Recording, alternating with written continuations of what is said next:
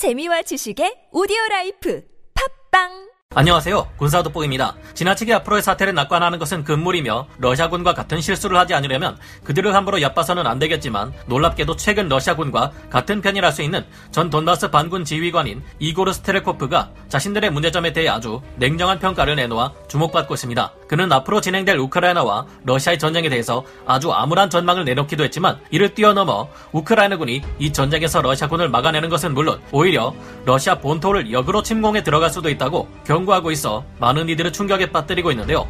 그가 남긴 앞으로의 전망은 이와 같습니다. 러시아는 여전히 우크라이나에 군사력을 깔보고 있다. 우크라이나는 동부 지역에 강력한 요새를 건축했고 사기가 매우 높다. 러시아는 우크라이나를 결국 꺾어버리고 말 것이라고 생각하지만 우크라이나는 반대로 자신들이 승리할 것이라 믿는다. 우크라이나는 방공 무기와 대전차 무기에 더 우세를 보이고 있으며 러시아 공중 전력은 소적 우세에도 불구하고 효과적으로 작동하지 않고 있다. 러시아 공격 축선은 누구나 쉽게 예상 가능했고 우크라이나는 매우 잘 축성된 요새에서 대비하고 있다. 러시아 군대는 너무 많은 손실을 받고 있으며 그에 비해 너무 적은 진전을 보이고 있다. 그들은 오히려 포위될 수도 있다. 러시아는 러시아군이 우크라이나에서 전부 소모되면 우크라이나가 역으로 러시아로 공격해 들어올 수도 있다고 예상하고 있다. 러시아는 우크라이나군이 러시아 본토로 역 공하는 상황이 닥칠 경우 지역을 방어할 민병대를 조직해 본 적도 없다. 우크라이나는 러시아에 비해 우월한 동원력을 보여주고 있으며 루안스크, 도네츠크 인민공화국은 더 이상 군대를 동원할 인력 자체가 바닥이 났다. 러시아 장군들은 우크라이나 군대가 예측 가능한 방법을 쓸 것이라고 예상하고 있지만 우크라이나는 전에도 앞으로도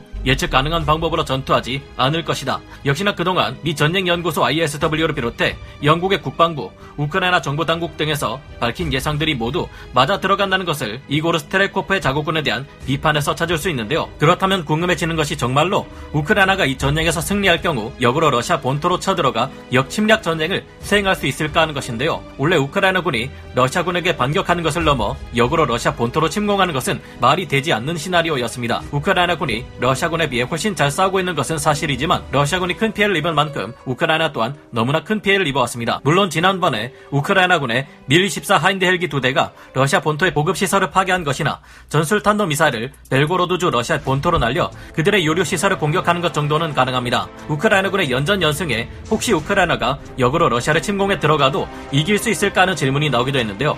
하지만 방어와 공격은 또 다른 문제이며 입장을 바꿔놓고 보면 우크라이나가 러시아를 침공할 경우에도 우크라이나군이 더 유리하다 장담할 수는 없습니다. 애초에 무려 125개에 달하는 대대전술단과 20만 명에 육박하는 병력으로 우크라이나를 침공한 러시아군도 우크라이나군의 방어에 막혀 지금과 같은 사태를 불러왔는데요. 물론 우크라이나군이 러시아를 침공할 때는 형편없는 작전 수행 능력과 보급 능력, 낮은 사기로 인한 문제를 보여준 러시아와는 다를 것입니다. 하지만 현재 우크라이나 지원대는 서방의 지원 덕분에 우크라이나 측이 더 많은 기갑 병력을 확보하고 있다 해도 그 수가 러시아군 에 비해 압도적인 숫자는 아닌데요. 전쟁이 끝났을 때 현재까지 모인 러시아군의 85개 이상 대대 전술단이 괴멸하다시피 하고 우크라이나군은 거의 피해를 입지 않는 기적 같은 일이 발생한다면 모르겠지만 지금 상황에서는 이 같은 상황을 기대하는 것까지는 무리가 아닐까 생각합니다. 다만 이미 러시아는 이 전쟁에서 너무 많은 것을 잃었으며 적으로부터 오히려 역공을 당해 본토가 침략당할 수 있다는 시나리오는 생각도 하지 않고 있기 때문에 그 결과를 예측할 수 없을지도 모릅니다. 하지만 이제까지 명분 없는 침략 전쟁에 강제로 떠밀리다시피 동원되었던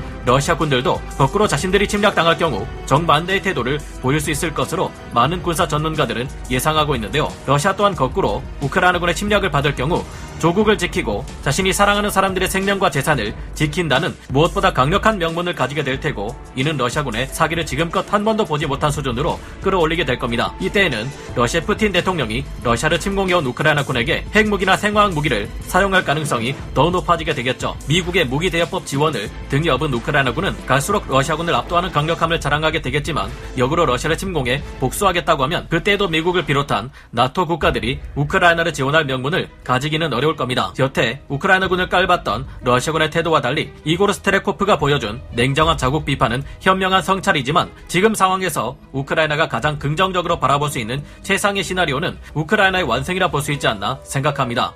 이번 전쟁을 통해 2014년 러시아에게 빼앗겼던 크림반도를 되찾고 우크라이나의 전 영토를 회복하기만 해도 개전 초기 우크라이나가 멸망할 것이라던 전망에 비하면 엄청나게 긍정적인 전망이라 볼 수 있겠는데요. 현재 사실상 미국을 비롯한 나토의 무제한 지원이 가능한 대한 무기 대여법 통과가 얼마 남지 않은 시점에서 우크라이나는 병력이 넘쳐나고 부족한 물자만 지원해주면 러시아군과의 전쟁에서 우세를 점할 수 있게 되는 만큼 우크라이나가 이번 전쟁에서 완승을 거둘 가능성은 상당히 높아진 상태인데요. 우크라이나가 마땅히 얻어야 할 결과 또한 이와 같은 전쟁의 완승이 아닐까 생각합니다. 여러분은 어떻게 생각하시나요? 오늘 군사 돋보기 여기서 마치고요. 다음 시간에 다시 돌아오겠습니다. 감사합니다. 전문가는 아니지만 해당 분야의 정보를 조사 정리했습니다. 본의 아니게 틀린 부분이 있을 수 있다는 점 양해 해주시면 감사하겠습니다. 영상을 재밌게 보셨다면 구독, 좋아요, 알림 설정 부탁드리겠습니다.